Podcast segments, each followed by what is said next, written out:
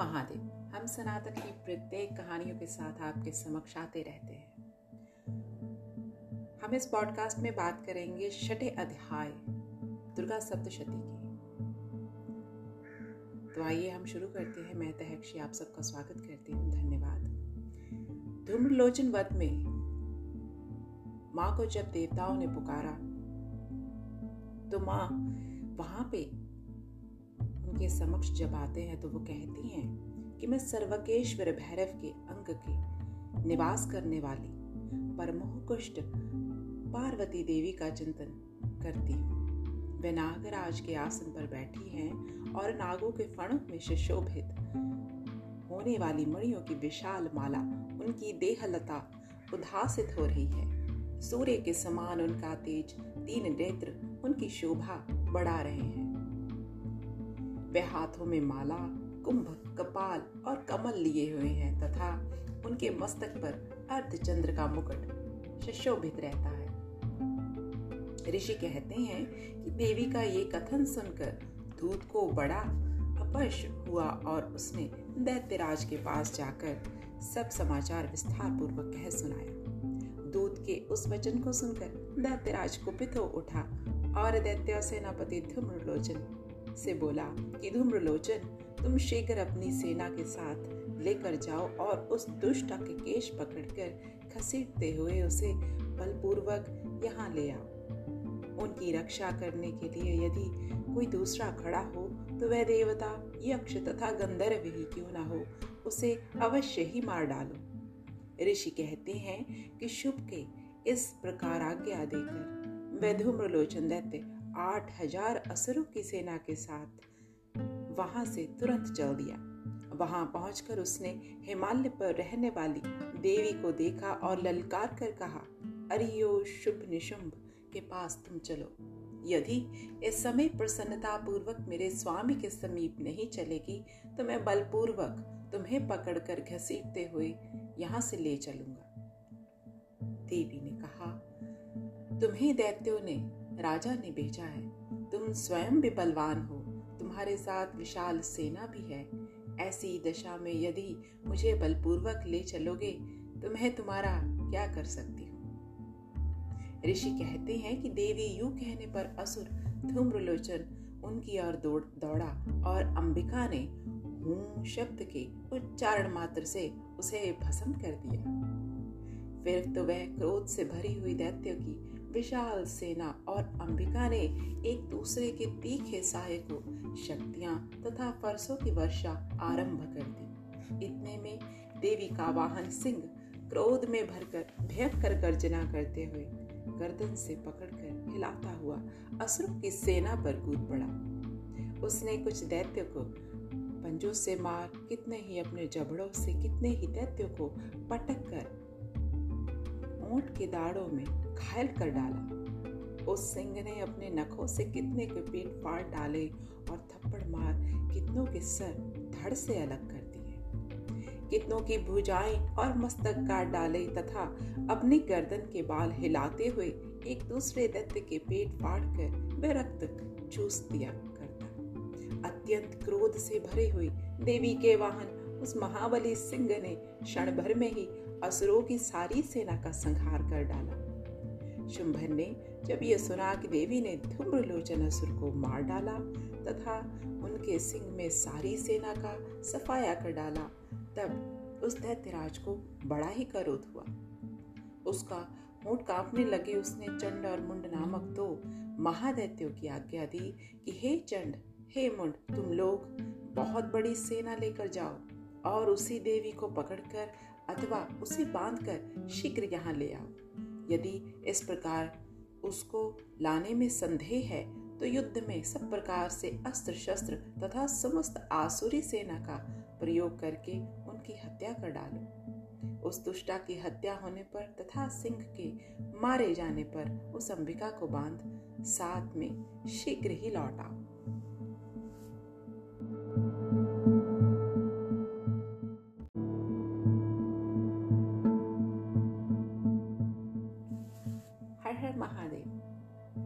सनातन की प्रत्येक कहानियों के साथ आपके समक्ष आते रहते हैं।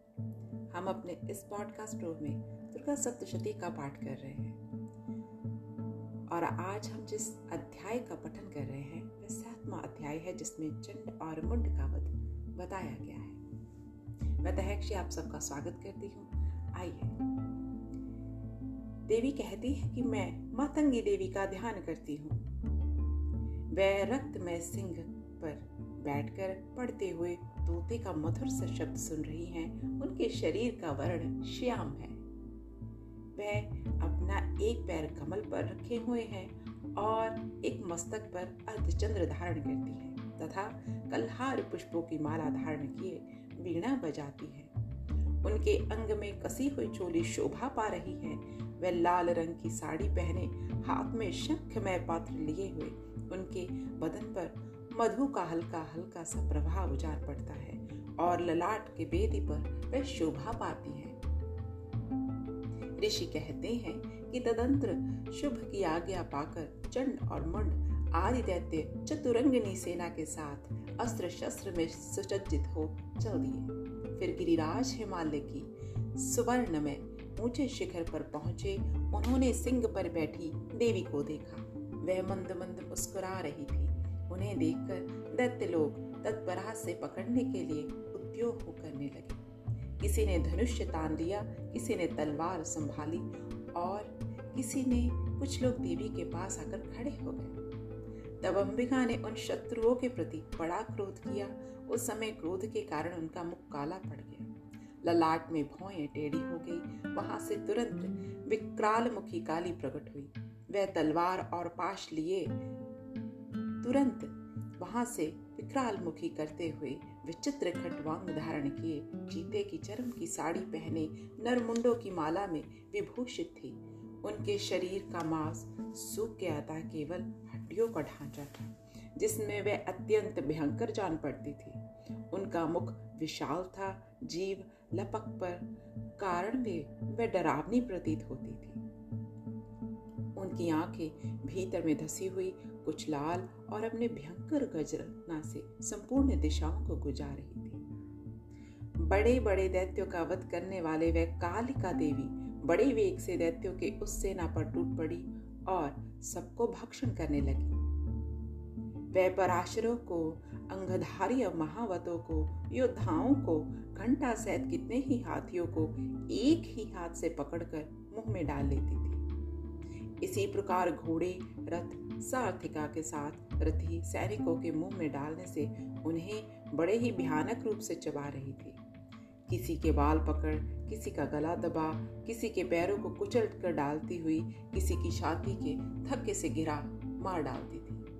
वह असुरों को छोड़े हुए बड़े बड़े अस्त्र शस्त्र मुँह में पकड़ लेती और रोष भर में उनको दांतों से पीस देती थी। काली ने बलवान एवं दुरात्मा दैत्यों को वह सारी सेना रोंद डाली, खा डाली, कितनों को मार बगाया कोई तलवार के घाट उतारे गए, कई खटवान पीटे गए और कई असुर दांतों के अग्रभाग में कुचले जाकर मृत्यु को प्राप्त हो गए। इस प्रकार देवी ने असुरों की उस सारी सेना को क्षण भर में मार गिराया। वह देख चंड और अत्यंत भयानक काली देवी की ओर दौड़ा।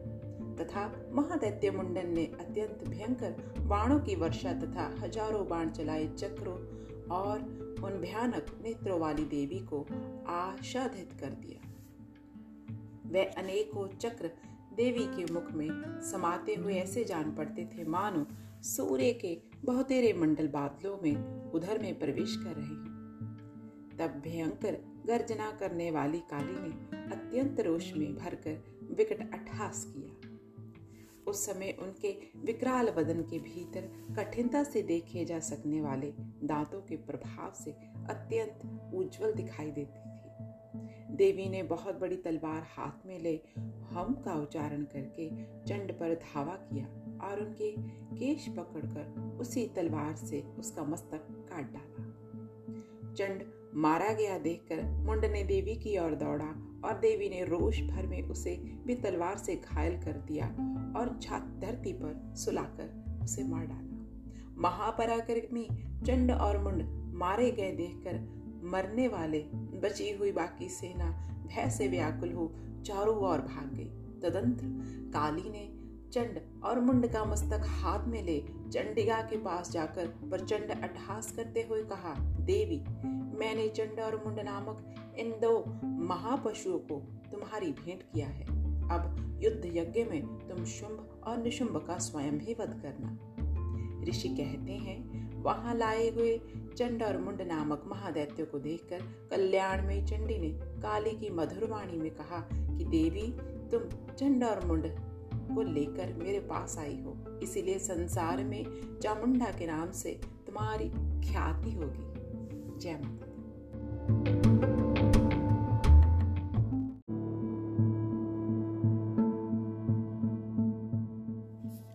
महादेव, हम सनातन की प्रत्येक कहानियों के साथ आपके समक्ष आते रहते हैं। दुर्गा स्तुति का पाठ चल रहा है तो ये आठवां अध्याय दुर्गा सप्तशती से हम पढ़ेंगे, जिसमें रक्त बीज बद, बताया गया है। मैं दहक्षी, आप सबका स्वागत करती हूँ। आइए शुरू करते हैं। माँ कहते हैं कि मैं अणिमा आदि सिद्धि में, किरणों में आवृत भवानी का ध्यान करती हूँ। उनके शरीर का रंग लाल है और नेत्रों में करुणा लहरा रही है, तथा हाथों में पाश, अंकुश, बाण तथा धनुष शोभा पाते रहते हैं। ऋषि कहते हैं कि चंड और मुंड नामक दैत्यों के मारे जाने तथा बहुत सी सेना का संहार हो जाने पर दैत्यों के राजा प्रताप शुंभ के मन में बड़ा ही क्रोध हुआ। उसने दैत्यों की संपूर्ण सेना को युद्ध के लिए कूच करने की आज्ञा दी। वह बोला, आज उधा युद्ध नामक छियासी दैत्य, सेनापति आदि सेनाओं के साथ युद्ध के लिए प्रस्थान करें। कंभू नाम वाले दैत्य के चौरासी सेना नायक अपनी वाहिनी से घिरे हुए यात्रा करें। पचास कोटि वीर कुल के और सौ धूम्र कुल के असुर सेनापति मेरी आज्ञा से सेना सहित कूच करें। कालक, दोहद्र, मौर्य और काल के असुर भी युद्ध के लिए तैयार हो और मेरी आज्ञा से तुरंत प्रस्थान करें।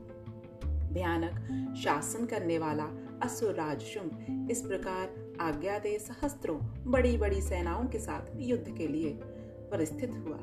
उसकी अत्यंत भयंकर सेना आती देख चंडिका ने अपने धनुष की टंकार से पृथ्वी और आकाश के बीच भाग गुंजा दिया। राजन तदंत्र देवी के सिंह ने बड़े ज़ोर शोर से दहाड़ना आरंभ किया। फिर अंबिका ने घंटे के शब्द से उस ध्वनि को और भी बढ़ा दिया। धनुष की टंकार, सिंह की दहाड़ और घंटे की ध्वनि से संपूर्ण दिशाएँ गूंज उठी। उस भयंकर शब्द से काली ने अपने विकराल मुख और भी बड़ा कर लिया, तथा इस प्रकार वह विजयी हुई। उस तुमुल नाम नाद को सुनकर दैत्य के सेनाओं ने चारों ओर से आकर चंडिका देवी सिंह तथा काली देवी को क्रोध पूर्वक घेर लिया। राजन इसी के बीच असुरों ने विनाश तथा देवताओं के अभ्युदय के लिए ब्रह्मा विष्णु कार्तिकेय विष्णु तथा इंद्र आदि देवताओं की शक्तियाँ जो अत्यंत पराक्रम और बल से संपन्न हैं, उनके शरीर से निकलकर उन्हीं रूप में चंडिका देवी के पास गई। जिस देवता का जैसा रूप, वैसी वेशभूषा और वैसा वाहन। ठीक वैसे ही साधनों के संपन्न हो, उसकी शक्ति असुरों को युद्ध करने के लिए आती है। सबसे पहले हंस युक्त विमान पर बैठ, एक अक्षर सूत्र कमंडल से सुशोभित ब्रह्मा जी की शक्ति उपस्थित हुई, जिसे ब्राह्मणी कहते हैं। महादेव जी की शक्ति वृक्ष पर आरूढ़ हो हाथों में श्रेष्ठ त्रिशूल धारण किए, महानाग का कंकड़ पहने मस्तक में चंद्र रेखा से विभूषित हो वहाँ पहुँची। कार्तिकेय जी की शति रूपा जगदम्बिका उन्हीं का रूप धारण किए हुए श्रेष्ठ मयूर पर उरूढ़ हो के हाथ में शक्ति लिए दैत्यों के पास युद्ध करने के लिए पहुँचे। इसीलिए भगवान विष्णु की शक्ति गरुड़ पर विराजमान हो। शंख, चक्र, गधा, शंख धनुष तथा खरड़ हाथ में लिए वहाँ आए। अनुपम यज्ञ वाराह का रूप धारण करने वाली श्री हरि की शक्ति है और वह वाराह शरीर धारण करके वहाँ उपस्थित हुई। नरसिंह ही शक्ति भी नरसिंह के समान शरीर धारण करने पर वहाँ आई। उसने गर्दन के बालों को छटक से आकाश के तारों में बिखरे पड़े थे और इसी प्रकार इंद्र की शक्ति वज्र हाथों में लिए हुए गजराज एरावत पर बैठी वहाँ आई। उनमें से सहस्त्र नेत्र का माँ के और इंद्र जैसा रूप और वैसा ही उनका स्वरूप निकला। तदंत्र उन देवी शक्तियों ने घिरे हुए महादेव जी की चंडिका से कहा मेरी प्रसन्नता के लिए तुम शीघ्र ही उन असुरों का संहार करो। तब देवी ने शरीर से अत्यंत भयानक और परम उग्र चंडिका शक्ति का प्रकट हुई और सैकड़ों गीदड़ों के भांति आवाज़ करने वाली वह अपराजिता देवी धूमिल जटा वाले महादेव जी से कहा, भगवान, आप शुंभ और निशुंभ के पास दूध बनकर जाइए और उन अत्यंत गर्वीले दानव, शुंभ और निशुंभ दोनों से कहिए, साथ ही उनके अतिरिक्त भी जो दानव युद्ध के लिए वहाँ उपस्थित हो, उनके लिए भी इसे संदेश दे दीजिए। दैत्यो, यदि तुम जीवित रहना चाहते हो तो पाताल लोक लौट जाओ। इंद्र को त्रिलोकी का राज्य लौटा दो और देवता का यज्ञ भाग का उपभोग ना करें। यदि बल के घमंड में आकर तुम युद्ध की अभिलाषा रखते हो तो आओ, मेरी शिवाय योगिनियाँ तुम्हारे कच्चे मांस से तृप्त होंगी, क्योंकि उस देवी ने भगवान शिव को दूत का कार्य से नियुक्त किया था, इसीलिए वह शिवदूती के नाम से संसार में विख्यात हुई। हे महादैत्य, कि भगवान शिव के मुँह से देवी के वचन सुनकर क्रोध भर गए और वह कत्यानी विराजमान हो, उस पर और बढ़े। तदंतर वैदैत्य आ मक्ष में भरकर पहले ही देवी के ऊपर बाण, शक्ति और सृष्टि के असरों की विष्टि करने लगे। तब देवी ने खेल खेल में धनुष्य की टंकार से उनमें छोड़े हुए बड़े बड़े बाणों द्वारा दैत्य को चलाए हुए बाण, शूल, शक्ति और फरसों को काट डाला। फिर काली उनके आगे होकर शत्रुओं के शूल से प्रहार विद्रीर्ण करने लगी और खटवांग से उनका कुचुम्बन निकालती हुई रणभूमि में विचरने लगी। ब्राह्मणी ने जिस जिस की ओर दौड़ती, उसी उसी ओर अपने कमंडल में जल छिड़कर शत्रुओं की ओज और पराक्रम को नष्ट कर देती थी। महेश्वरी त्रिशूल के साथ, वैष्णवी चक्र के साथ अत्यंत क्रोध से भरी हुई कोमार कार्तिकेय की शक्ति और दैत्यों का संहार आरंभ किया। इंद्र शक्ति के वज्र प्रहार से विद्रीण हो सैकड़ों दैत्य दानव रक्त भरी धारा बहाते हुए पृथ्वी पर सोने लगे।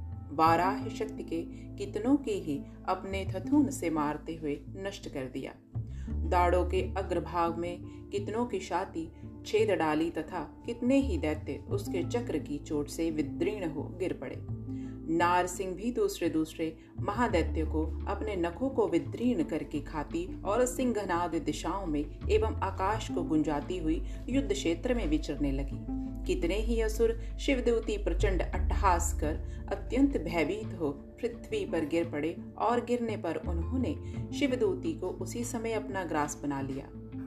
इस प्रकार क्रोध से भरे हुए मात्र गुणों को नाना प्रकार के उपायों से बड़े बड़े असुरों और मृदन करते हुए दैत्य सैनिक भाग खड़े हुए। मातृगणों से पीड़ित हो दैत्यों को युद्ध में भागते हुए देख रक्त बीज नामक महादैत्य क्रोध से भरकर युद्ध करने के लिए आया। और शरीर में जब रक्त की बूंद पृथ्वी पर गिरती, तब उसी के समान व शक्तिशाली एक दूसरा महादैत्य पृथ्वी पर पैदा कर देता। महासुर रक्त बीज हाथ में गधा ले इंद्र शक्ति के साथ युद्ध करने लगा। तब ऐन्द्री ने अपना वज्र से रक्त बीज को मारा। वज्र से घायल हो वह शरीर के बहुत से रक्त चूने लगा और उसी के समान रूप में दूसरा पराक्रम वाले योद्धा उत्पन्न होने लगे। उसी शरीर से रक्त में जितनी बूंदे गिरी, उतने ही पुरुष उत्पन्न होते गए। वह सब रक्त बीज के समान वीरवान बलवान तथा पराक्रमी थे। वह रक्त से उत्पन्न होने पर पुरुष भी अत्यंत भयंकर अस्त्र शस्त्र का प्रहार करते हुए मात्र गणों के साथ घोर युद्ध करने लगे। पुनः वज्र के प्रहार से जब उनका मस्तक घायल हुआ, तब रक्त बहने लगा और हज़ारों पुरुष उत्पन्न हो गए। वैष्णो देवी ने युद्ध में रक्त बीज पर चक्र का प्रहार किया। इंद्री ने उस दैत्य सेनापति पर गधा की चोट पहुंचाई। वैष्णवी ने चक्र से घायल होने पर उसके शरीर को रक्त बहा और उसी के बराबर आकाश वाले सहस्त्र महादैत्य प्रकट हुए। उनके द्वारा संपूर्ण जगत व्याप्त हो गया। कौमारिक ने शक्ति से वाराही ने खरड़ से और महेश्वरी ने त्रिशूल से महादैत्य रक्त बीज को घायल किया। क्रोध से भरे हुए वह महादैत्य रक्त बीज ने भी गधा सभी मात्र शक्तियों पर पृथक पृथक प्रहार किए। शक्ति और शूल आदि अनेक बार घायल होने पर जो उसके शरीर में रक्त की धारा पृथ्वी पर गिरी, उसी से वह निश्चय ही सैकड़ों असुर उत्पन्न होने लगे। इस प्रकार उस महादैत्य ने रक्त के प्रकट हुए असुरों द्वारा संपूर्ण जगत व्याप्त हो गया। इसमें उस देवताओं को बड़ा भय हुआ। देवताओं ने उदास देख चंडिका ने काली से शीघ्रता पूर्वक कहा, चामुंडे, तुम अपना मुख और फैलाओ तथा मेरे शास्त्र पात्र से गिरने वाले रक्त बिंदुओं को उनमें उत्पन्न होने वाले महादैत्यो, तुम अपने ही इस उतारे हुए मुख में खा लो। इस प्रकार रक्त उत्पन्न होने वाले महादैत्य का भक्षण करती जाओ और रण में विचरती रहो। ऐसा करने से दैत्य मारा जाएगा और रक्त क्षीण न जाने पर वह स्वयं भी नष्ट हो जाएगा। उस भयानक दैत्य ने जब तुम खा जाओगी, तब दूसरे नए नए दैत्य उत्पन्न नहीं हो सकेंगे। काली ने यूँ ही कहकर चंडिका देवी के शूल रक्त बीज को मारा और काली ने अपने मुख में उसका रक्त ले लिया। तब उसने वहाँ चंडिका पर गधा से प्रहार किया, किंतु उस गधा देवी के तनिक भी वेदना न पहुंचाई। रक्त बीज ने घायल शरीर बहुत सा रक्त गिरा, किंतु यूँ ही वह गिरा, त्यों ही चामुंडे उसे अपने मुख में ले लिया। रक्त गिरने से काली के मुख में जो महादैत्य उत्पन्न हुए, उन्हें मैं वही चट कर गई।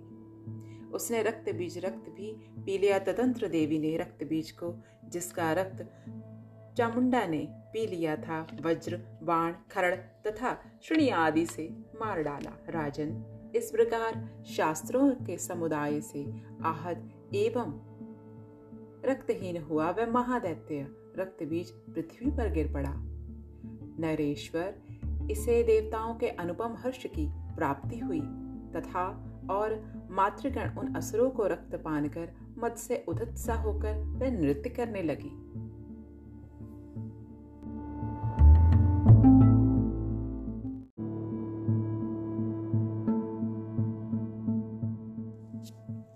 हर हर महादेव हम सनातन की प्रत्येक कहानियों के साथ आपके समक्ष आते रहते हैं। हम दुर्गा स्तुति का पाठ कर रहे हैं तो इसमें नवा अध्याय आज हम पढ़ेंगे।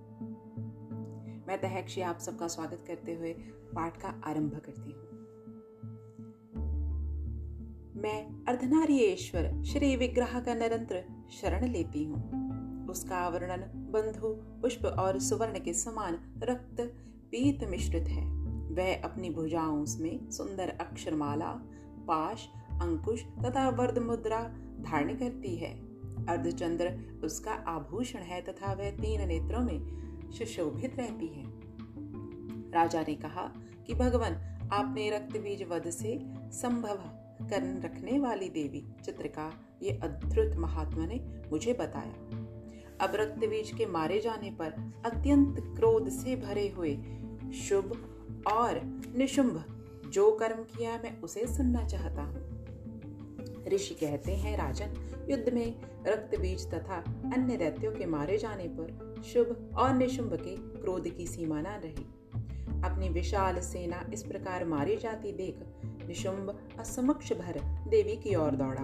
उसके साथ ही असुरों का प्रधान सेनापति था।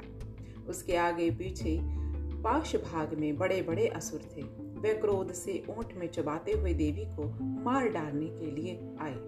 पराक्रम की शुभ ने अपनी ही सेना के साथ मातृगणों से युद्ध करने के लिए क्रोधवश चंडिका को मारने के लिए आ पहुँचा।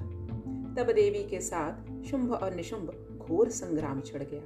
वे दोनों दैत्य मेघों की भांति बाणों की भयंकर वृष्टि कर रहे थे।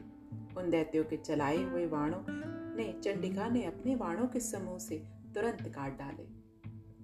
और शास्त्र समूह वर्षा करके उन दोनों दैत्यों पर अंगों में भेंट चोट पहुँचा दी। निशुंभ की तीखी तलवार और चमकती हुई ढाल लेकर देवी के श्रेष्ठ वाहन सिंह मस्तक पर प्रहार किया।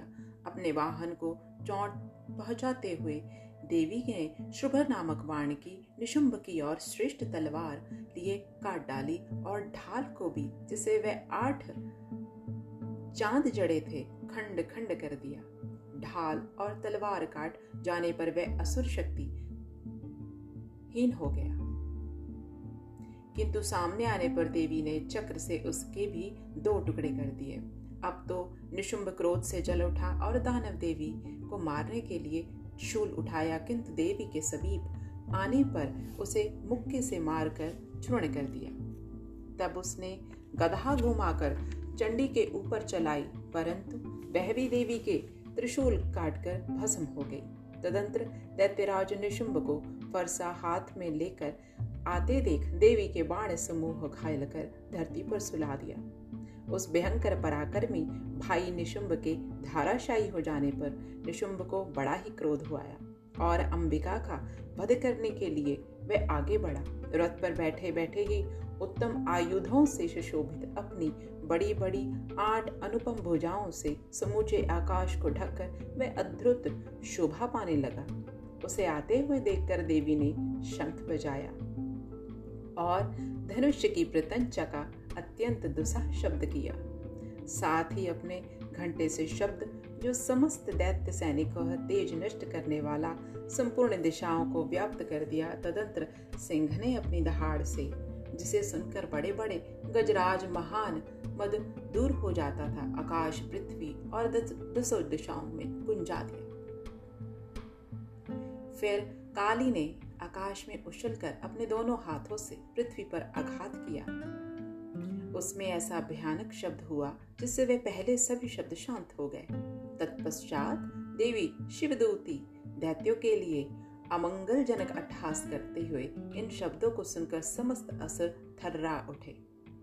किंतु शुंभ को बड़ा क्रोध हुआ तो उस समय देवी ने जब शुंभ को लक्ष्य कर के कहा, ओ दुरात्मा खड़ा रहे खड़ा रहे। तभी आकाश में खड़े हुए देवता बोल उठे, जय हो जय हो। शुभ ने आकर जाल, ज्वालाओं से युक्त अत्यंत भयानक शक्ति चलाई। अग्रिमह पर्वत समान आती हुई, वह उस शक्ति को देवी ने बड़े भारी लोक से दूर हटा दिया।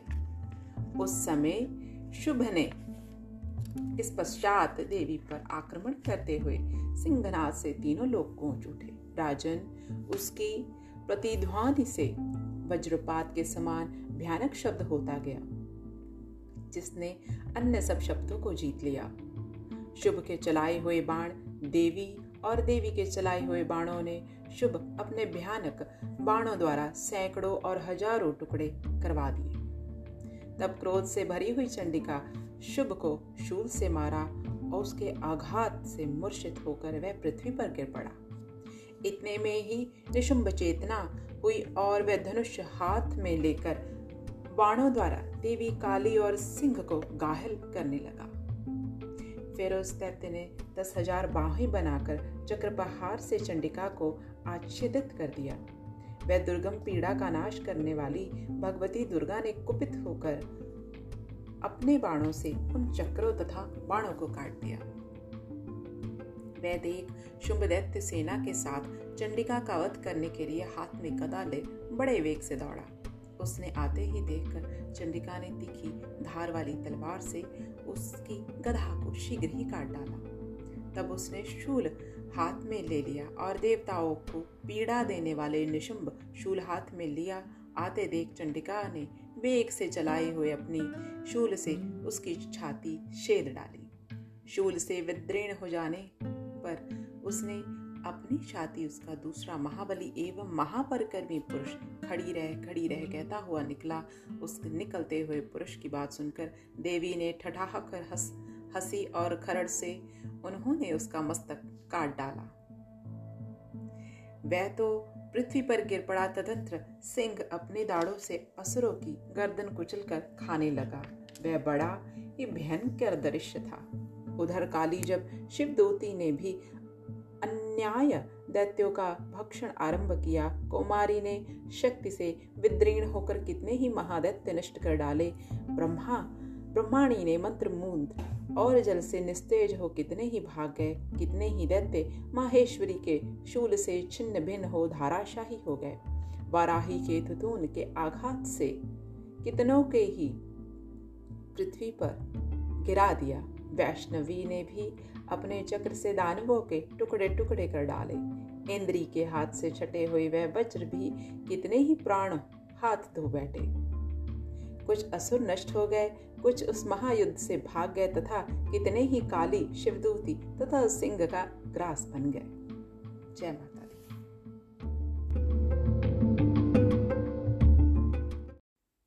हर हर महादेव, हम सनातन की प्रत्येक कहानियों के साथ आपके समक्ष आते रहते हैं।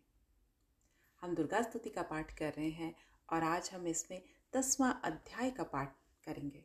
मैं तहक्षी आप सबका स्वागत करती हैं। आइए पाठ का आरंभ करते हैं। मैं मस्तक पर अर्धचंद्र धारण करने वाली शिव शक्ति स्वरूपा भगवती कामक्ष देवी के हृदय से चिंतन करती हूँ। वह तपाए हुए स्वर्ण के समान सुंदर है। सूर्य, चंद्रमा, अग्नि ये तीन ही उनके नेत्र है और उनके अपने मनोरथ हाथों में वे धनुष, बाण, अंकुश, पाश और शूल धारण किए विराजमान रहती हैं।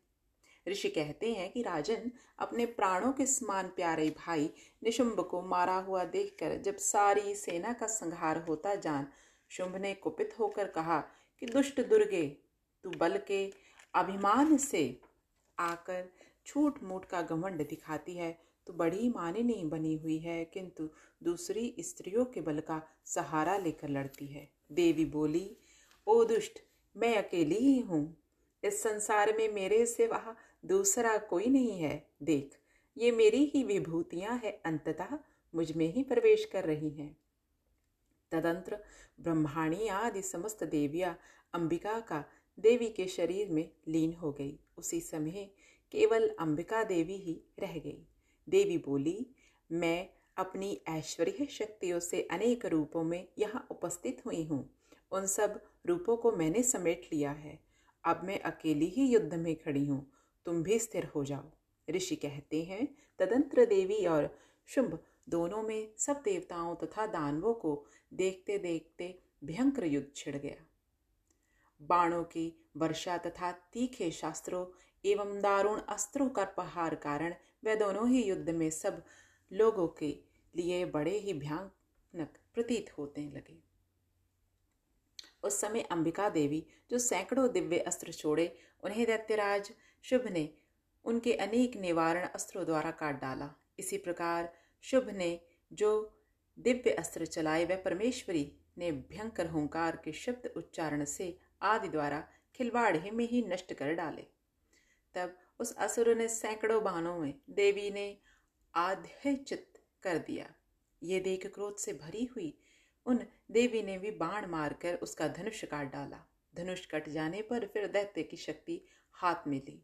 किंतु देवी ने चक्र उसके हाथ की शक्ति भी काट गिराया।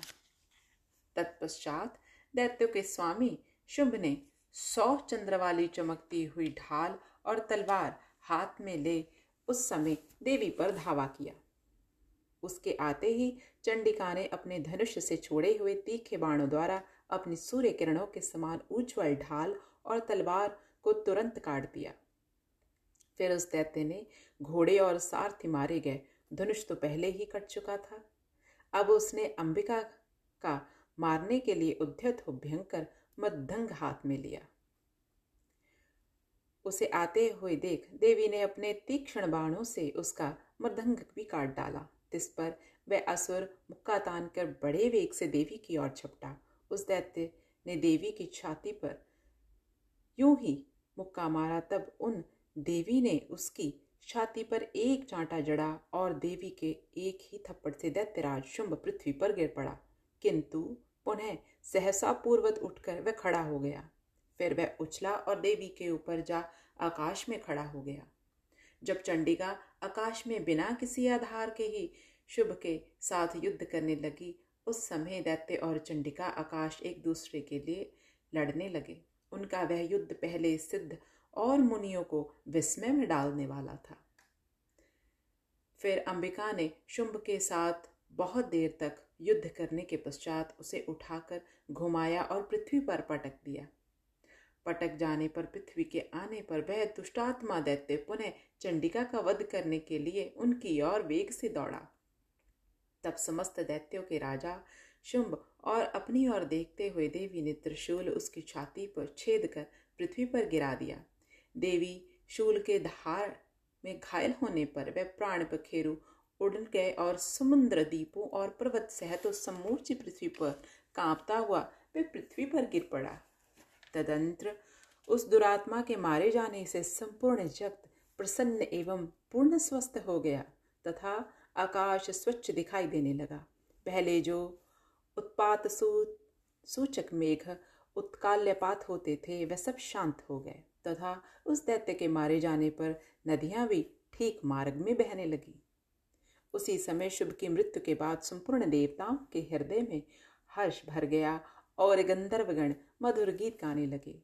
दूसरे गंधर्व बाजे बजने लगे और अप्सराएँ नाचने लगी। पवित्र वायु बहने लगी, सूर्य की प्रभा उत्तम हो गई। अग्रिशाला की बुझी हुई आग अपने आप प्रज्वलित होने लगी तथा संपूर्ण दिशाओं के भयंकर शब्द शांत हो गए।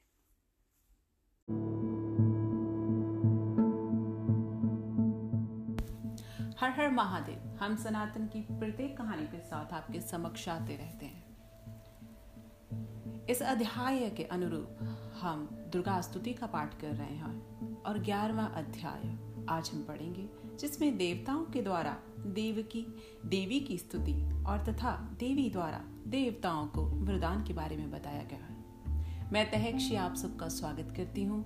आइए ग्यारहवें अध्याय का प्रारंभ करें। मैं भुवनेश्वरी देवी का ध्यान करती हूँ। उनके श्री अंगों की आभा प्रभात काल के सूर्य के समान है और मस्तक पर चंद्रमा का मुकुट है। वह उभरे हुए स्तनों और तीन नेत्रों से युक्त हैं। उनके मुख पर मुस्कान की छटा छाई रहती है और हाथों में वरद, अंकुश, पाश एवं अभय मुद्रा का शोभा पाते रहते हैं। ऋषि कहते हैं कि देवी के द्वारा वहाँ महादैत्यपति शुभ के मारे जाने पर इंद्र आदि देवता अग्नि को आगे करके उन कात्यायनी देवी की स्तुति करने लगे। उस समय अभिष्ट की प्राप्ति होने पर उनके मुख कमल पर दमक उठे थे और उनके प्रकाश से दिशाएँ भी जगमगा उठी थी। देवता बोलते हैं कि शरणागत की पीड़ा दूर करने वाली हे देवी, हम पर प्रसन्न हो जाइए। संपूर्ण जगत की माता प्रसन्न हो जाइए। विश्वेश्वरी विश्व की रक्षा करने वाली देवी, तुम ही चराचर जगत की आधिमात्री हो। तुम जगत की एकमात्र आधार हो, क्योंकि पृथ्वी रूप में तुम्हारी ही स्थिति है। देवी, तुम्हारा पराक्रम अलंकार है। तुम ही जल रूप में स्थित होकर संपूर्ण जगत को तृप्त करती हो। तुम अनंत बल संपन्न वैष्णवी शक्ति हो। इस विश्व की कारणभूता, परामाया हो। देवी, तुमने इस समस्त जगत को मोहित करके रखा है।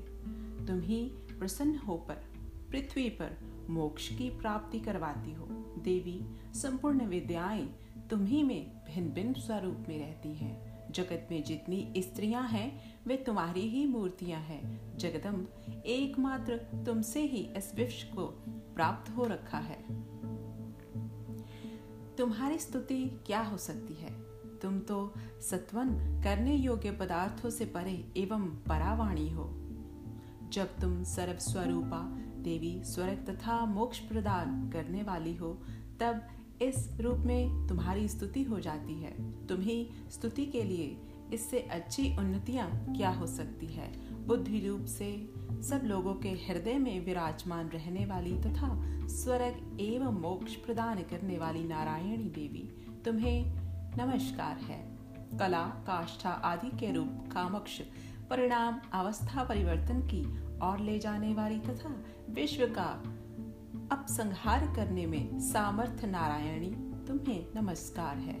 हे नारायणी, तुम हम सब प्रकार से मंगल प्रदान करने वाली मंगलमय हो। कल्याण, दायनी, शिवा हो। सब पदार्थों को सिद्ध करने वाली, शरणागत वत्सला, तीन नेत्रों वाली एवं गौरी हो। तुम्हें नमस्कार है। तुम सृष्टि पालन वह, संघार शक्ति भूता सनातनी देवी, गुणों का आधार तथा सर्वगुणमय हो। नारायणी, तुम्हें नमस्कार है। शरण में आए हुए दीनों एवं पीड़ितों की रक्षा, संगहन रहने वाली, सबकी पीड़ा दूर करने वाली नारायणी देवी, तुम्हें नमस्कार है। हे नारायणी, तुम ब्राह्मणी का रूप धारण करके हंसों के जूते हुए पर विराजमान बैठती हो और कुछ मिश्रित जल छिड़कती रहती हो, तुम्हें नमस्कार है।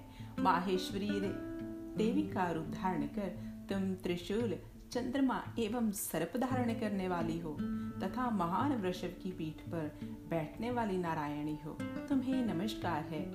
मोरों और मुर्गों से गिरी हुई रहने वाली महाशक्ति धारण करने वाली कोमारी रूप धारणी, निष्पापे तुम नारायणी हो, तुम्हें नमस्कार है। शंख, चक्र, गधा और शंख धनुष रूपा उत्तम आयुधों को धारण करने वाली वैष्णवी, तुम शति रूपा नारायणी हो, तुम प्रसन्न हो जाओ। तुम्हें बारंबार नमस्कार करते हाथ में भयानक महाचक्र लिए और दाढ़ों को धरती से उठाए बाराही रूप में तुम रूप धारणी कल्याण में नारायणी हो। तुम्हें नमस्कार है भयंकर नरसिंह रूप में दैत्यों के वध के लिए उद्योग करने वाली त्रिभुवन रक्षा के संघन रहने वाली नारायणी तुम्हें नमस्कार है। मस्तक पर करीट और हाथ में महावज्र धारण करने वाली सहस्त्र नेत्रों कारण उद्यत दिखाई देने वाली और वृथासुर प्राणों का अपहरण करने वाली इंदिरा शक्ति रूपी नारायणी हो। तुम्हें नमस्कार। शिवदूती रूप में दैत्यों की महती सेना का संहार करने वाली, भयंकर रूप को धारण करने वाली तथा विकट गर्जना देने वाली नारायणी तुम्हें नमस्कार है। दाड़ों के कारण विक्राल मुख वाली मुंडमाला से विभूषित मुंड मर्दिनी चामुंडा रूपा नारायणी तुम्हें नमस्कार है। लक्ष्मी, लज्जा, महाविद्या, श्रद्धा, पुष्टि, सुधा ध्रुवा, महारात्रि एवं महा अध्याय रूपा नारायणी, तुम्हें नमस्कार है। मेधा, सरस्वती, वरहा, भूति, ब्रह्मारी, तामसी, नियता तथा ईशा, रूपणी नारायणी, तुम्हें नमस्कार है। सर्व स्वरूपा सर्वेश्वरी तथा सब प्रकार से शक्तियों से संपन्न दिव्य रूपा दुर्गे देवी, सब भयों से हमारी रक्षा कीजिए। तुम्हें नमस्कार है। हे कात्यानी ये तीन लोचनों से विभूषित, तुम्हारा सौम्य मुख सब प्रकार से भयों में हमारी रक्षा करे। तुम्हें नमस्कार है, भद्रकाली। ज्वालाओं के कारण विकराल प्रतीत होने वाली, अत्यंत भयंकर और समस्त असुरों का संहार करने वाली, तुम्हारा त्रिशूल के भय से आप हमें बचाइए। तुम्हें नमस्कार है। देवी आप जो अपनी ध्वनि से संपूर्ण जगत में व्याप्त, दैत्य, तेज, नष्ट किए जाते हैं, वह तुम्हारे घंटा हम लोगों के पापों में उसी प्रकार रक्षा करते हैं। जैसे माता अपने पुत्रों की बुरे कर्मों से रक्षा करती है, चंडिके तुम्हारे हाथों में सुशोभित खरड़, जो असुरों का रक्त और चर्बी से चर्चित है, वह हमारा मंगल करे।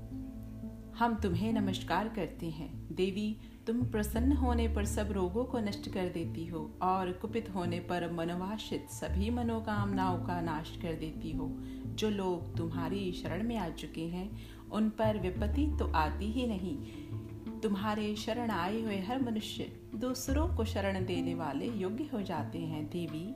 अंबिके तुमने अपने स्वरूप से अनेक भागों में विरक्त करके नाना प्रकार के रूपों से जो इस समय इन धर्म दरोही महादैत्यों का संहार किया है, वह हम दूसरी और कौन कर सकता था? विद्याओं में ज्ञान को प्रकाशित करने वाली शास्त्रों में तथा आदि वाक्यों में वेदों में तुम्हारे सिवा किसका वर्णन है? तथा तुमको छोड़कर दूसरी ऐसी कौन सी शक्ति है जो इस विश्व को अज्ञान में घोर अंधकार से परिपूर्ण ममता रूपी घड़े में निरंतर भटका रही हो?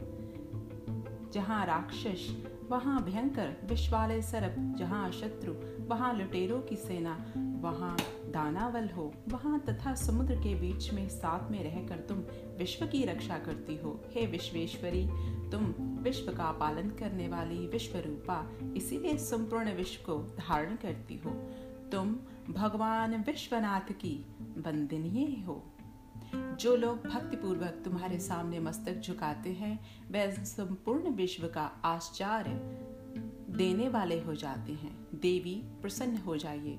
जैसे इस समय असुरों का वध करके तुमने शीघ्र ही हमारी रक्षा की उसी प्रकार सदा हमें शत्रुओं के भय से बचाइए। संपूर्ण जगत का पाप नष्ट कर दो और समस्त उत्पात एवं पापों का फल स्वरूप प्राप्त होने वाले महामारी आदि बड़े बड़े उपद्रवों का शीघ्र ही विनाश कर दो।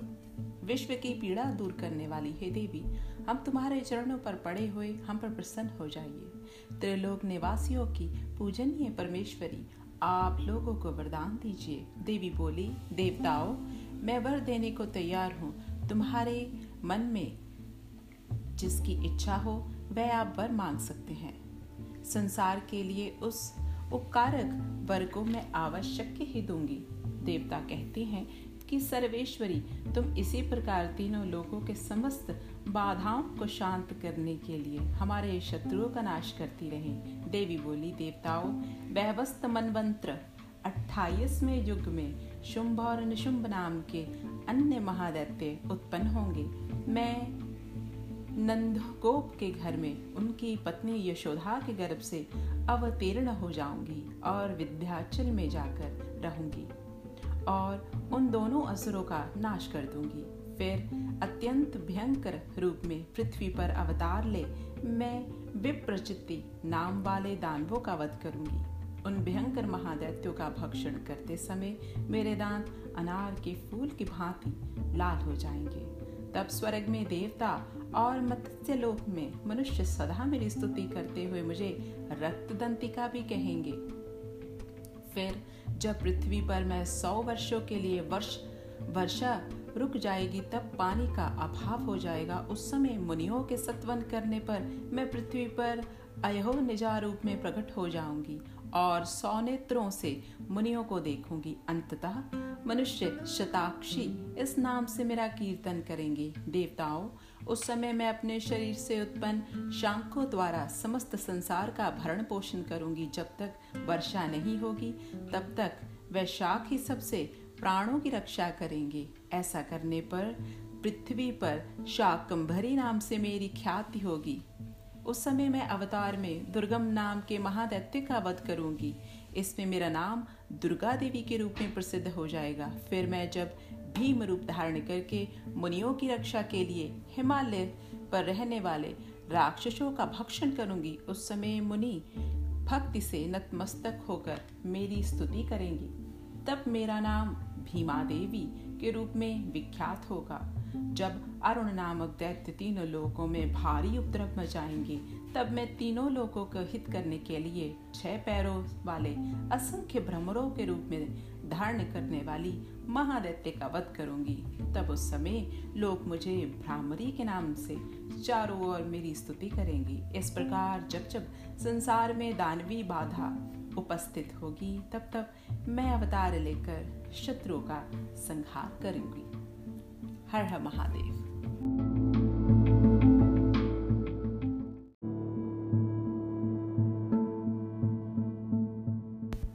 हर हर महादेव, हम सनातन की प्रत्येक कहानियों के साथ आपके समक्ष आते रहते हैं।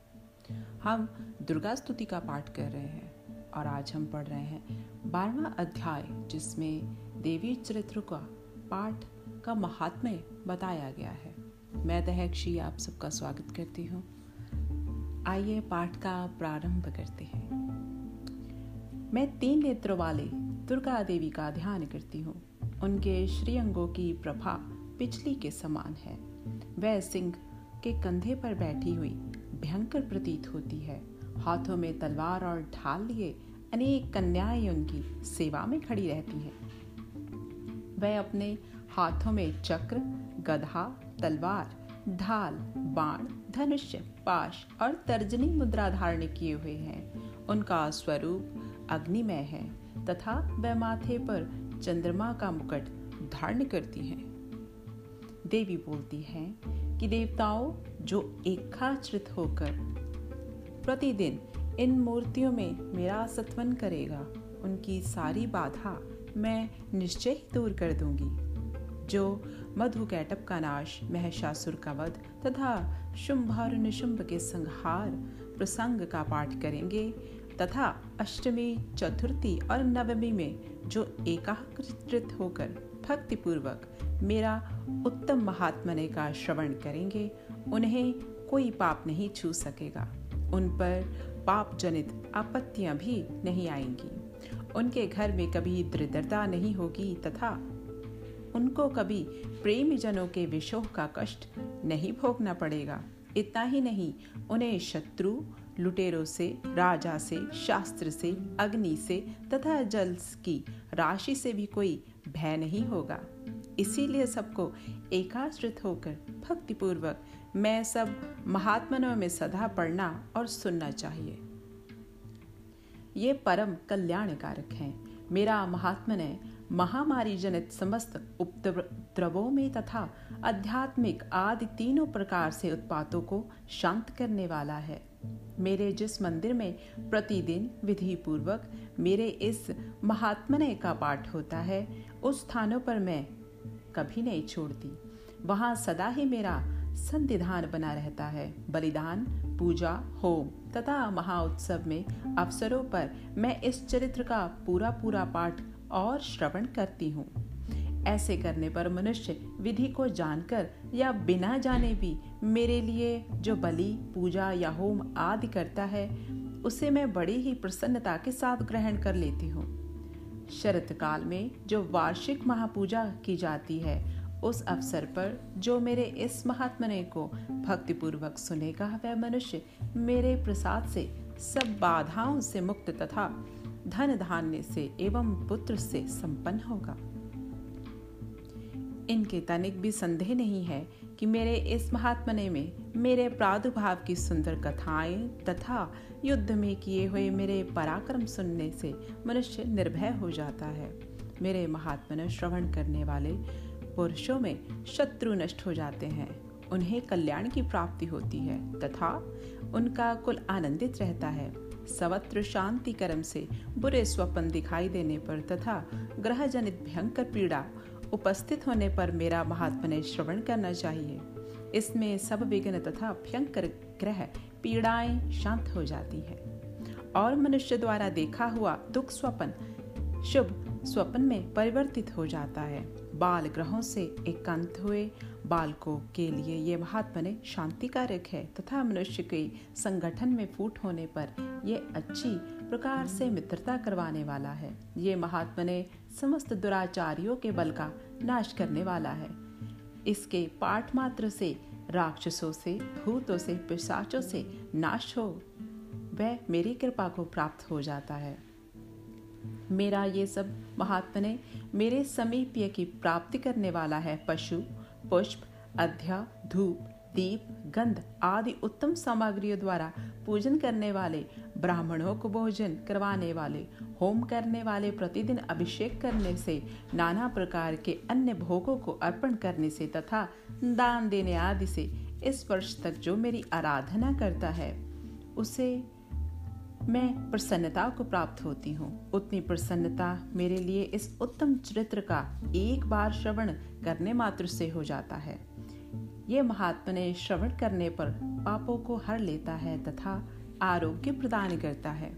मेरे प्रादुर्भाव कीर्तन समस्त भूतों से रक्षा करता है। तथा मेरा युद्ध विशक्य चरित्र दुष्ट दैत्यों के संहार करने वाला है। इसके श्रवण मात्र से मनुष्य के शत्रु का भय नाश हो जाता है। देवताओं, तुमने और ब्रह्म ऋषियों ने मेरी स्तुतियों को यथा ही गाया है, तथा ब्रह्मा जी ने जो स्तुतियाँ की है, वह सभी कल्याण में बुद्धि प्रदान करने वाली है। वन में, सोने मार्ग में अथवा दानावल में घिर जाने पर, निर्जन स्थान में लुटेरों के दाव पड़ जाने पर या शत्रुओं के पकड़े जाने पर अथवा जंगल में सिंह, ब्याग या जंगली हाथों से पीछा करने पर कुपित राजा के आदेश वध या बंधन में स्थान स्वयं ले जाने पर अथवा महासागर में नाव पर बैठ के बाद में भारी तूफ़ान से नाव डगमगा होने पर, जो अत्यंत भयंकर युद्ध में शत्रुओं का प्रहार होने पर अथवा वेदना से पीड़ित होकर क्री बहुना, सभी भयंकर बाधाओं में उपस्थित होने पर, जो इस चरित्र का स्मरण करता है, वह मनुष्य संकट से मुक्त होकर मेरे पास आ जाता है।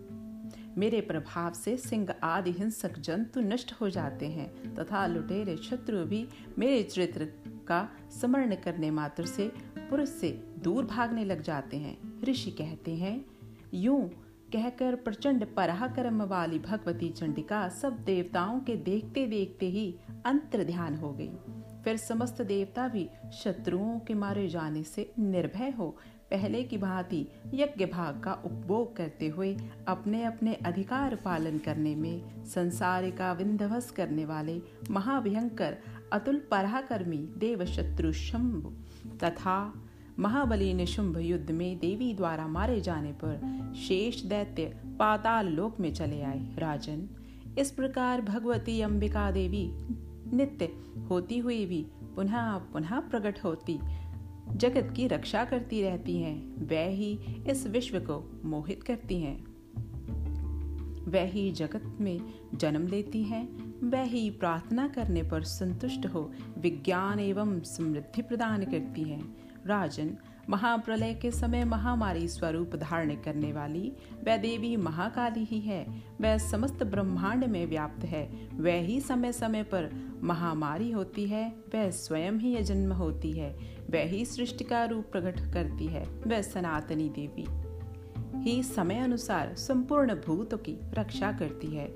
मनुष्य के अभ्युधान में समय वह ही घर में लक्ष्मी रूप स्थित होकर उन्नति प्रदान करती है और वह ही अभाव के समय दरिद्रता बनकर विनाश का रूप धरती है। पुष्प, धूप और गंध आदि पूजन करने से उनकी स्तुति करने पर वह धन, पुत्र, धार्मिक बुद्धि तथा उत्तम गति प्रदान करने वाली है। हर हर महादेव।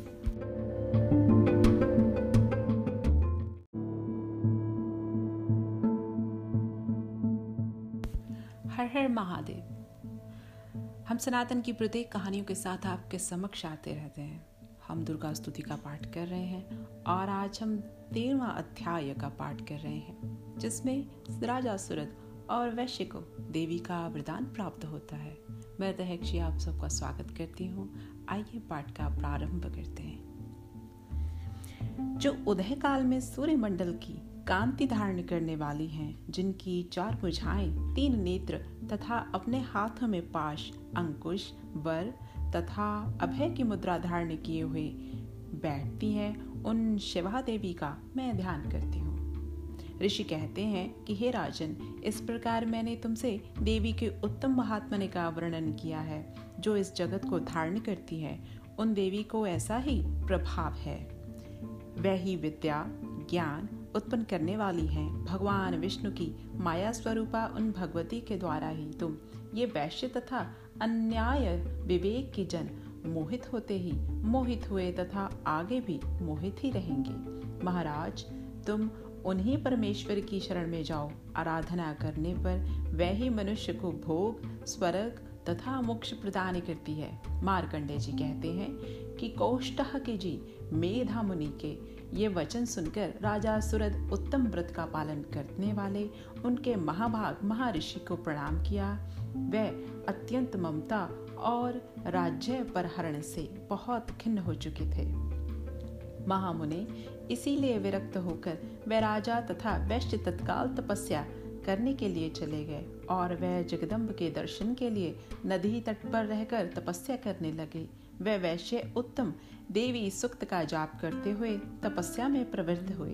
वह दोनों नदी के तट पर देवी की मिट्टी की मूर्ति बनाकर पुष्प, धूप और हवन आदि द्वारा उनकी आराधना करने लगे। उन्होंने पहले जो आहार धीरे धीरे कम किया, फिर बिल्कुल निराहार रहकर देवी में मन लगाकर एकाग्रता पूर्वक उनका चिंतन आरंभ किया। वे दोनों अपने शरीर के रक्त से प्रोषित बलि देते हुए लगातार तीन वर्ष तक संयम पूर्वक आराधना करते रहे। इस पर प्रसन्न होकर जगत को धारण करने वाली चंडिका ने देवी प्रत्यक्ष दर्शन देने उनके समक्ष आ गई। देवी बोलती है कि, राजन, तथा अपने कुल को आनंदित करने वाले वैश्य, तुम लोग जिस स्तुति वस्तु की अभिलाषा करते हो वह मुझसे मांगो, मैं संतुष्ट हूँ अंततः, तुम्हें मैं सब कुछ दे दूँगी। मार्कंडे जी कहते हैं, तब राजा ने दूसरे जन्म नष्ट ना होने पर राज्य का वर मांगा तथा जन्म में भी शत्रु सेना को बलपूर्वक नष्ट करके उन्हें अपना राज्य प्राप्त कर लेने का वरदान मांगा। वैश्य का जित संसार की ओर से खिन्न और विरक्त हो चुका था। वह बड़े बुद्धिमान थे। अंततः उस समय उन्होंने तो ममता और अहतारूप, आस्तिक का नाश करने वाला ज्ञान मांगा। देवी कहती हैं कि, राजन, तुम थोड़े ही दिनों में शत्रुओं को मारकर अपना राज्य प्राप्त करोगे। अब यहाँ तुम्हारा राज्य स्थिर रहेगा। फिर मृत्यु के पश्चात तुम भगवान विवाह सूर्य के अंश में जन्म लेकर इस पृथ्वी पर सावर्णिक मनु के नाम से विख्यात हो जाओगे। वैश्वर्य, तुमने जिस वर का मुझसे प्राप्त करने की इच्छा की है, उसे मैं तुम्हें देती हूँ। तुम्हें मोक्ष के लिए ज्ञान प्राप्त होगा। मार्कंडे जी कहते हैं कि इस प्रकार उन दोनों ने मनोवासित वरदान पाकर उनके द्वारा भक्ति पूर्वक अपनी स्तुति सुनकर देवी अंबिका तत्काल अंतर ध्यान हो गई। इस तरह देवी के वरदान पाकर क्षत्रियो में श्रेष्ठ सूरज सूर्य से जन्म लेकर सावर्णी नामक मनु हुए। हर हर महादेव।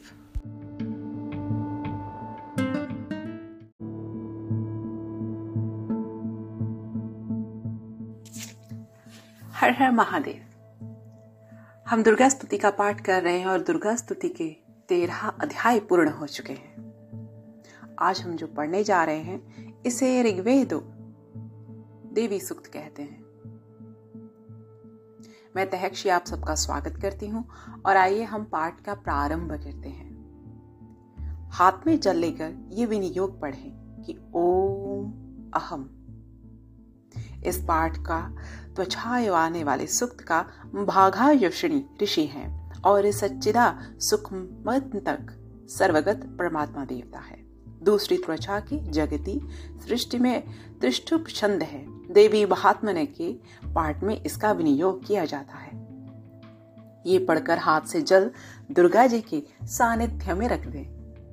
जो सिंह की पीठ पर विराजमान है, जिनके मस्तक पर चंद्रमा का मुकुट है, जो मरकत मणि के समान कांति वाली अपनी चार बुझाओं में शंख, चक्र, धनुष और बाण धारण करती हैं। तीन नेत्रों में सुशोभित रहती हैं, जिनके भिन्न भिन्न अंग बांधे और बाजूबंद में हार, कंकण, खनखनाती हुई करधनी और रुंझुन करते हुए नूपुर से विभूषित रहते हैं, तथा जिनके कानों में रत्न जड़ित कुंडल झिलमिलाते रहते हैं, वह भगवती दुर्गा हमारी दुर्गति दूर करने वाली हो। महर्षि अम्बभृण की कन्या के ये वाक्य था कि वह बड़ी हो ब्रह्म ज्ञाननी थी। उसने देवी के साथ अभिन्नता प्राप्त कर ली थी। उसी के ये उद्गार है कि मैं सच्चिदानंद में सर्वता देवी, सद, वसु, आदित्य और विश्वेश देवगणों के रूप में विचरती हूँ। मैं ही मित्र और वरुण दोनों को, इंद्र और अग्नि को तथा दोनों अश्विनी कुमारों को धारण करती हूँ। मैं ही शत्रुओं के नाशक, आकाशचारी देवता सोम को त्वष्टा प्रजापति तथा पूषा के भग को धारण करती हूँ। जो हविष्य और संप्रद देवताओं में उत्तम हविष्य की प्रावृत्ति करता है, उन्हें सोमरस के द्वारा तृप्त करता है। उस यजमान के लिए मैं ही उत्तम यज्ञ का फल और धन प्रदान करती हूँ। मैं संपूर्ण जगत की अधीश्वरी अपने उपासकों को धन की प्राप्ति कराने वाली साक्षताकार करने योग्य पर ब्रह्म अपने ही अभिन्न रूप से जानने वाली तथा पूजनीय देवताओं में प्रधान हूँ। मैं प्रपंच रूप में अनेक भावों में स्थित हूँ। संपूर्ण भूतों में मेरा प्रवेश है। अनेक स्थानों में रहने वाले देवता, जहाँ कहाँ भी जो कोई भी करते हैं, वह सब मेरे लिए ही करते हैं। जो अन्न खाता है, वह मेरी शक्ति से खाता है, क्योंकि मैं भोक्ता की शक्ति हूँ। इसी प्रकार जो देखता है, वो सांस लेता है तथा जो कही हुई बातों को सुनता है, वह मेरी ही सहायता से उत्तम सब कर्म करने में समर्थ होता है। जो मुझे इस रूप में नहीं जानते, वह ना जानने के लिए ही दीन दशा को प्राप्त हो जाते हैं। वह बहुशूत्र मैं तुम्हें श्रद्धा प्राप्त होने वाले ब्रह्मा तत्व का उपदेश करती हूँ। सुनो मैं स्वयं ही देवताओं और मनुष्य द्वारा सेवित इस दुर्लभ तत्व का वर्णन करती हूँ। मैं जिस जिस पुरुष की रक्षा चाहती हूँ, उस उसको उसकी अपेक्षा अधिक शक्तिशाली बना देती हूँ। उसको सृष्टिकर्ता ब्रह्मा, परोक्ष ज्ञान, संपन्न ऋषि तथा उत्तम मेधा शक्ति युक्त बनाती हूँ। मैं ही ब्रह्मद्वेशी हिंसक असुरों का वध करने वाले और रुद्र के धनुष को चढ़ाती हूँ। मैं ही शरणागत जनों को रक्षा के लिए शत्रुओं से युद्ध कराती हूँ और अंतर्यामी रूप में पृथ्वी और आकाश के भीतर व्याप्त रहती हूँ। मैं ही इस जगत के पिता रूप आकाश को सर्वधिष्ठायन स्वरूप में परमात्मा के ऊपर उत्पन्न करती हूँ। समुद्र संपूर्ण भूतों में उपस्थित परमात्मा व तथा जल या बुद्धि व्यापक विरक्तियों के कारण की स्थिति में मैं ही एकमात्र हूँ। एताव मैं समस्त भवन में प्राप्त रहती हूँ तथा इस स्वर्गलोक को अपने शरीर से स्पर्श करती हूँ। मैं कारण रूप से जब समस्त विश्व की रचना प्रारंभ करती हूँ, तब दूसरी प्रेरणा से बिना स्वयं ही वायु के भांति चलती रहती हूँ। स्वेच्छा ही कर्म प्रवृत्त होती है। मैं पृथ्वी और आकाश दोनों से परे हूँ। अपनी महिमा से मैं ऐसी ही हुई हूँ। आभार।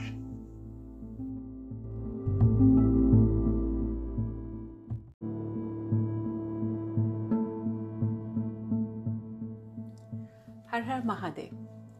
दुर्गा स्तुति के पाठ में हमने अध्यायों को पूर्ण रूप से पढ़ा और ऋग्वेद सूक्त को भी पढ़ा। आज हम जो पढ़ने जा रहे हैं, उसे तंत्र युक्त देवी सुक्त पाठ कहते हैं। मैं तहक्षी आप सबका स्वागत करती हूँ। माँ के आशीर्वाद से हम पाठ का प्रारंभ करते हैं। कहते हैं कि देवता उस समय बोले कि देवी को नमस्कार कर कर उसकी स्तुति का गान करने लगे। महादेवी शिवा को सर्वदा नमस्कार है। प्रकृति एवं बंदरा को प्रणाम है। हम लोग नियम पूर्वक जगदम्बा को नमस्कार करते हैं। रुद्रा को नमस्कार करते हैं। नित्य, गौरी एवं धात्री को बारंबार नमस्कार करते हैं। यो स्वतमय चंद्र स्वरूपिणी एवं सुख स्वरूपा देवी को सतत प्रणाम है। शरणागतों को कल्याण करने वाली बुद्धि एवं सिद्धि रूपा देवी को हम बारंबार नमस्कार करते हैं। राक्षसों की लक्ष्मी, राजाओं की लक्ष्मी तथा स्वर्णी शिव पत्नी स्वरूपा, आप जगदम्बा को बारंबार नमस्कार करते हैं। दुर्गा दुर्गा पारा सारा सबकी सारे भूता सर्व कारणी ख्याति, कृष्णा एवं धूमप्रा देवी सर्वदा नमस्कार करते हैं। अत्यंत सौम्य तथा अत्यंत रुद्र रूपा देवी को हम नमस्कार करते हैं। उन्हें हमारा बारंबार प्रणाम है। जगत की आधारभूताकृति देवी को बारंबार नमस्कार है। जो देवी सब प्राणियों में विष्णु माया के नाम से कही जाती है, उनको नमस्कार है और बारंबार नमस्कार है। जो देवी सब प्राणियों में चेतना कहलाती है, उनको नमस्कार है। बारंबार हमारा प्रणाम है।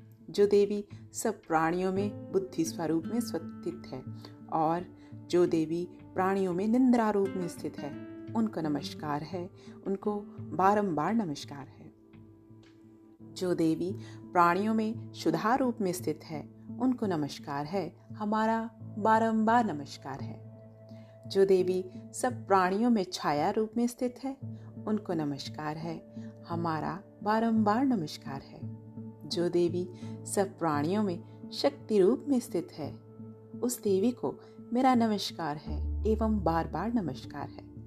जो देवी सब प्राणियों में तृष्णा रूप में स्थित है उनको नमस्कार है, हमारा बारंबार नमस्कार है। जो देवी सब प्राणियों में शांति, क्षमा रूप में स्थित रहती है, उनको नमस्कार है, हमारा बारंबार नमस्कार है। जो देवी सब प्राणियों में जाति रूप में स्थित है, उनको मैं बारंबार नमस्कार करती हूँ या करता हूँ। जो देवी सब प्राणियों में लज्जा रूप में स्थित है, उनको मैं बारंबार नमस्कार करता हूँ। जो देवी सब प्राणियों में शांति रूप में स्थित है। उनको नमस्कार है, बारंबार नमस्कार है। जो देवी सब प्राणियों में श्रद्धा रूप में स्थित है, उनको नमस्कार है, हमारा बारंबार नमस्कार है। जो देवी प्राणियों में कांति रूप में स्थित है, उनको नमस्कार है, हमारा बारंबार नमस्कार है। जो देवी सब प्राणियों में लक्ष्मी रूप में स्थित है, उनको नमस्कार है, हमारा बारंबार नमस्कार है। जो देवी सब प्राणियों में वृत्ति रूप में स्थित है, उनको मैं बारंबार नमस्कार करती हूँ। जो देवी सब प्राणियों में स्मृति रूप में स्थित है, उनको नमस्कार एवं मैं बार बार नमस्कार करती हूँ। जो देवी सब प्राणियों में दया रूप में स्थित है, उनको नमस्कार है और मैं उनको बारंबार नमस्कार करती हूँ। जो देवी प्राणियों में तुष्टि रूप में स्थित है उनको नमस्कार है एवं बार बार नमस्कार है। जो देवी सब प्राणियों में माता रूप में स्थित है, उनको नमस्कार है, मेरा बारंबार नमस्कार है। जो देवी सब प्राणियों में भांति रूप में स्थित है, उनको नमस्कार है, मेरा बारंबार प्रणाम है। जो जीवों में इंद्रिया वर्ग की अधिष्ठात्री देवी एवं प्राणियों में सदा व्याप्त रहने वाली है, उस व्याप्त देवी को मेरा बारंबार प्रणाम है। जो देवी चैतन्य रूप में इस संपूर्ण जगत में व्याप्त रहती है, उनको मैं बारंबार नमस्कार करती हूँ। पूर्व काल में अपने अभिष्ट प्राप्ति होने कारण देवताओं ने जिनकी स्तुति की तथा देवराज इंद्र बहुत से दिनों तक जिनका सेवन किया और वह कल्याण की साधन भूता ईश्वरी हमारा कल्याण करें और मंगल करें, सारी आपत्तियों का नाश करें। उद्दंड दैत्यो सताए हुए हम सभी देवता, जिन परमेश्वर को इस समय नमस्कार करते हैं, तथा जो भक्ति विनम्र पौरुषों द्वारा स्मरण किए जाने पर तत्काल ही संपूर्ण विपत्तियों का नाश करती है, वह जगदम्बा हमारा संकट दूर करे। इस पाठ का ध्यान आप सुबह एवं शाम दोनों वक्त कर सकते हैं, और इस पाठ को नमस्कार स्तोत्र भी कहा जाता है। हर हर महादेव।